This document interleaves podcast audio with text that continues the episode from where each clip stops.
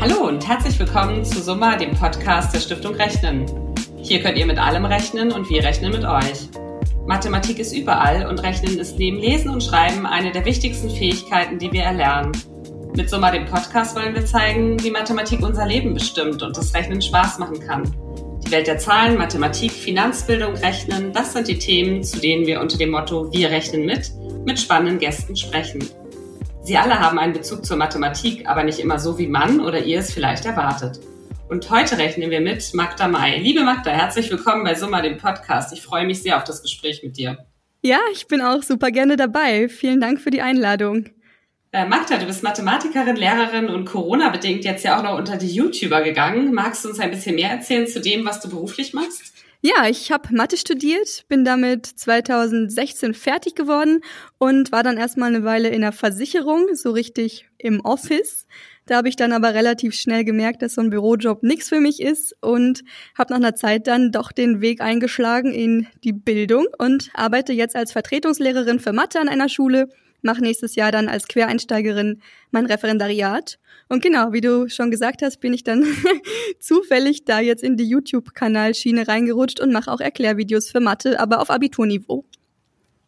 Ja, super spannend. Und zu jedem einzelnen Punkt könnten wir eigentlich gleich schon einen eigenen Podcast machen. Aber wir versuchen es heute mal in einem und fangen vielleicht mal mit dem aktuellsten Thema an. Wann und wie ist denn Corona-Mathe entstanden?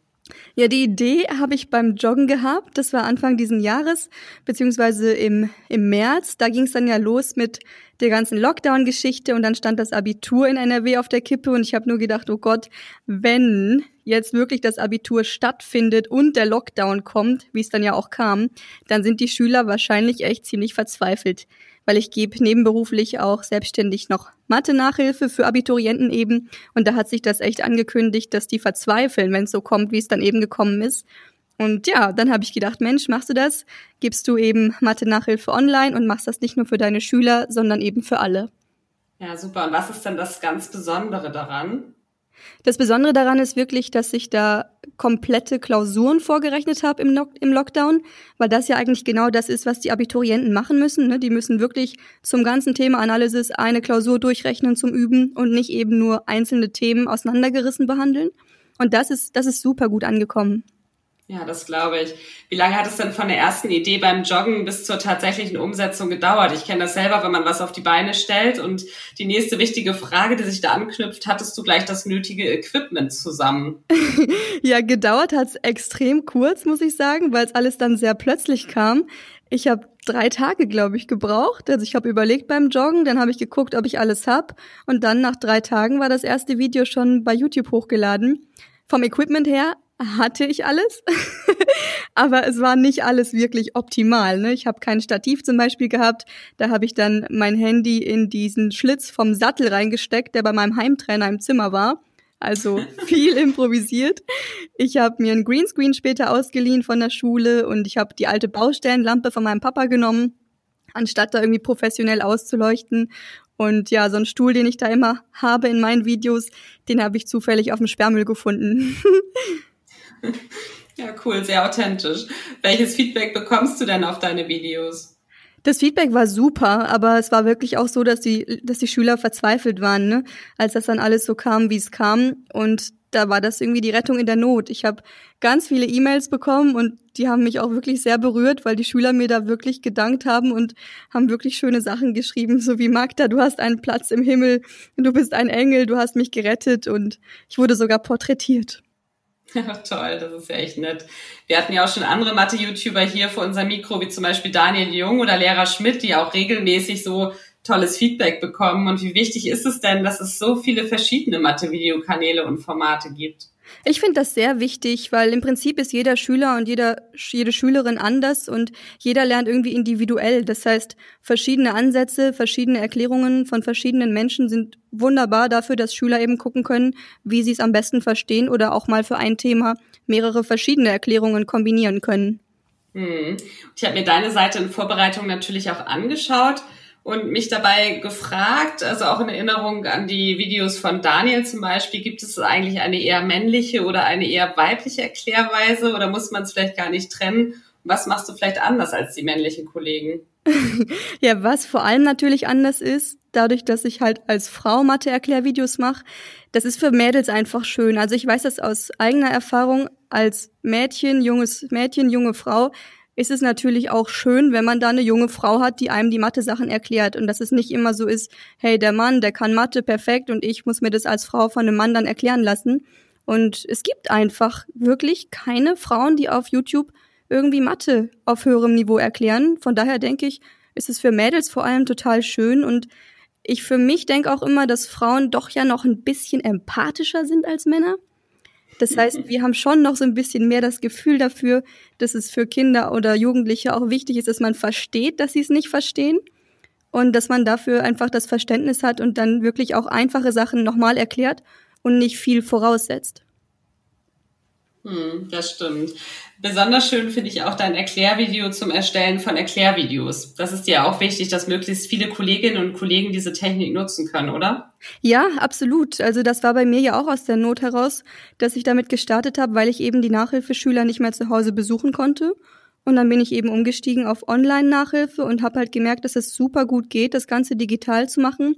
Und ich hätte mit diesen ganzen Erklärvideosachen niemals angefangen, wenn nicht Corona gekommen wäre. Also ich will nicht sagen, dass es gut war, aber es hat mir wirklich so einen Tritt in den Hintern gegeben, dass ich das mal angefangen habe. Und ich muss sagen, ist eine super, super gute Sache gewesen. Und ohne das hätten meine Abiturienten Nachhilfen wirklich deutlich schlechter abgeschnitten. Von daher kann ich nur jeden Kollegen und jede Kollegin ermutigen, das mal auszuprobieren. Und gerade deswegen mache ich eben diese Workshops für Lehrer momentan, weil viele Lehrer es ja gerne machen würden, aber einfach nicht wissen, wo und wie sie anfangen müssen. Und das kann ich super gut nachvollziehen, weil ich am Anfang auch echt da stand und nicht wusste, wie ich das technisch umsetzen soll. Aber wenn man jemanden hat, der einem das zeigt und erklärt, ist das wirklich kein Hexenwerk und das kann wirklich auch jeder für sich üben. Mhm. Du hast es ja auch angesprochen äh, zum Thema Erklärvideos selber machen. Hast du auch gerade einen Workshop für Lehrerinnen und Lehrer beim 8. Digital Education Day veranstaltet. Was kannst du uns darüber berichten? Ja, das war sehr verrückt. Das war die Idee von dem Digital Education Day, dass ich meinen Workshop online anbiete, weil normalerweise ist das vor Ort. Ne? Dann sitze ich mit Lehrern zusammen, alle haben ihre Geräte dabei und dann kann ich wirklich zeigen, was man wann, wo, mit welchem Programm machen muss. Und jetzt musste ich das online machen oder ich durfte, das fand ich auch wirklich toll, dass sie mich eingeladen haben. Und dann habe ich eben ganz, ganz viele Screenshots gemacht. Ich habe eine Version auf dem iPad erklärt, wie man eben super Erklärvideos ganz einfach auf dem iPad aufzeichnen kann und einmal für den Laptop, egal ob Windows oder, oder Apple, da habe ich eine doppelte Variante reingebracht, so dass es für beides ging. Und ja, das habe ich mit ganz vielen Screenshots gemacht, damit es möglichst realitätsnah und praxisbezogen ist, wie es eben in meinen Workshops sonst auch ist. Und das hat wirklich gut funktioniert. Feedback war super und es haben echt viele Leute auch eingeschaltet. Also die Nachfrage ist, ist groß. Und davon gibt's ja bestimmt auch ein Video, oder? Wo kann man sich denn das nochmal anschauen? Ja, das habe ich hochgeladen bei mir auf dem YouTube-Kanal.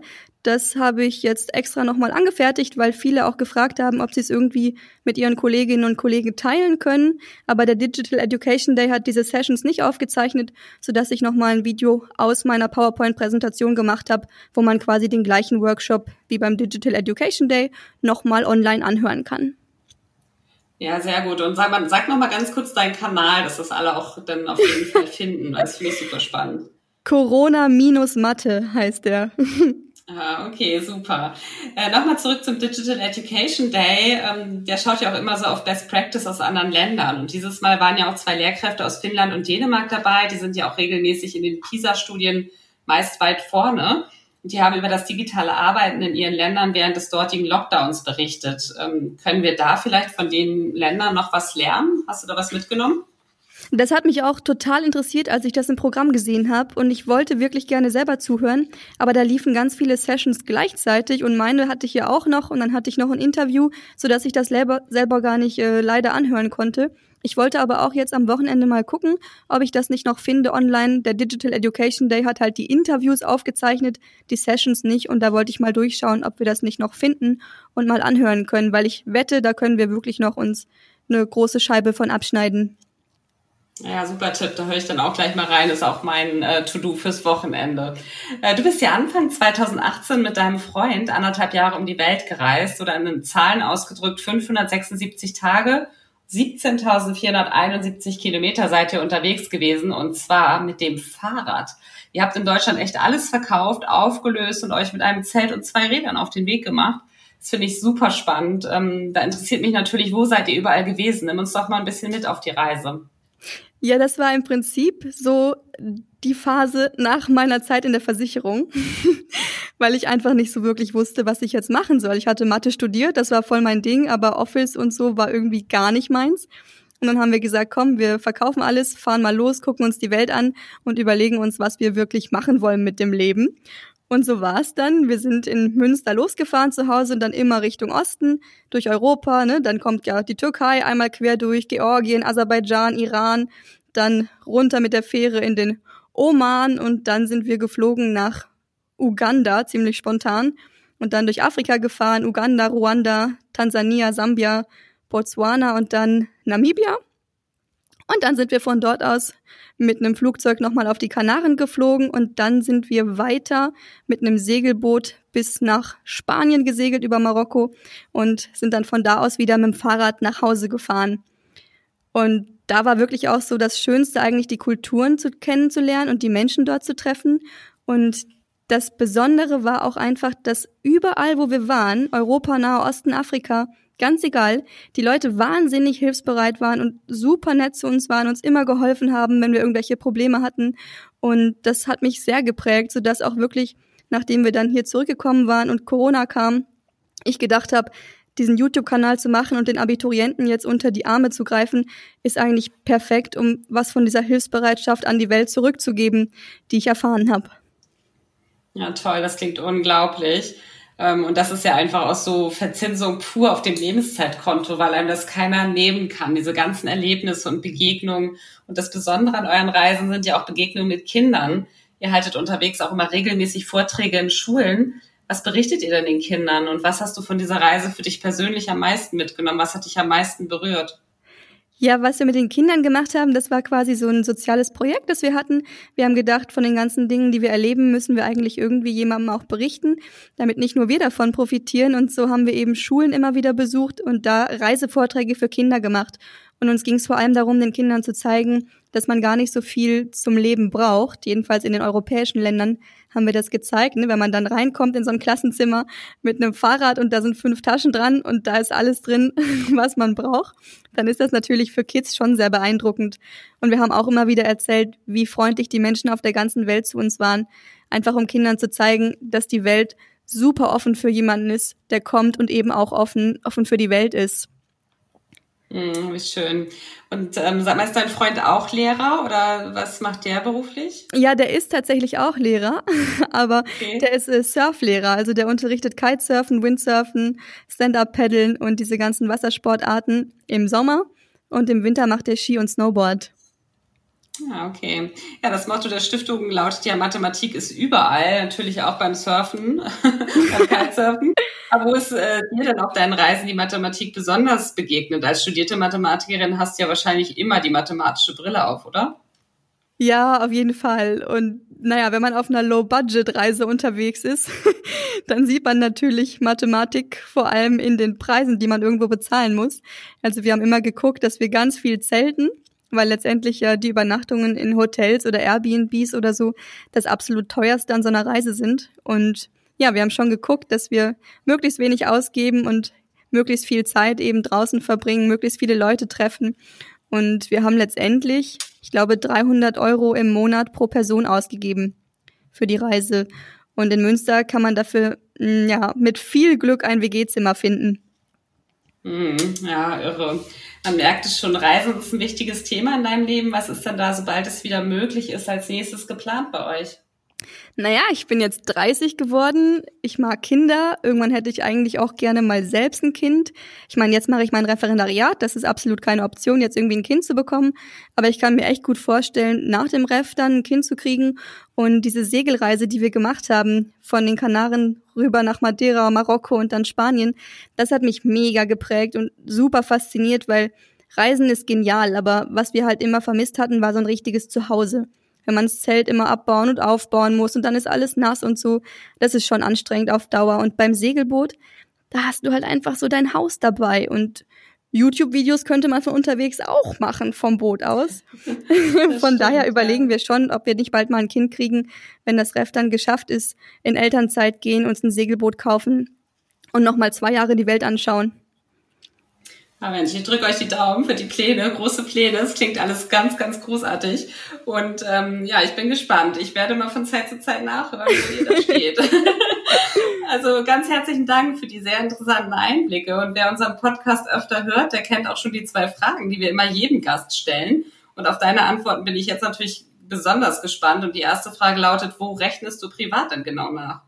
Ja, ich weiß auch nicht relativ viel, ehrlich gesagt, aber am meisten habe ich rumgerechnet in meiner Steuererklärung und darum hat das, glaube ich, auch ewig gedauert, bis ich die endlich fertig hatte. Das war schrecklich.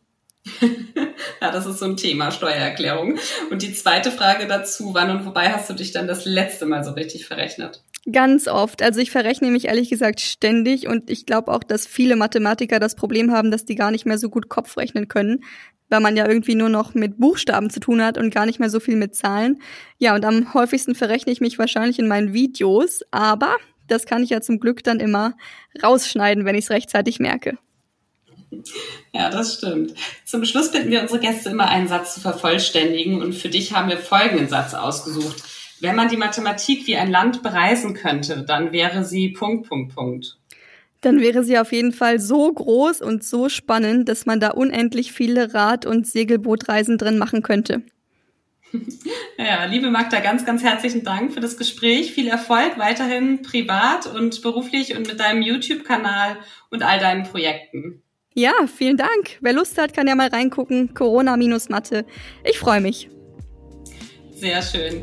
Ja, und wenn euch unser Podcast Summa gefallen hat, freuen wir uns, wenn ihr Summa abonniert und eine positive Bewertung abgebt. Hört wieder rein, wir rechnen mit euch.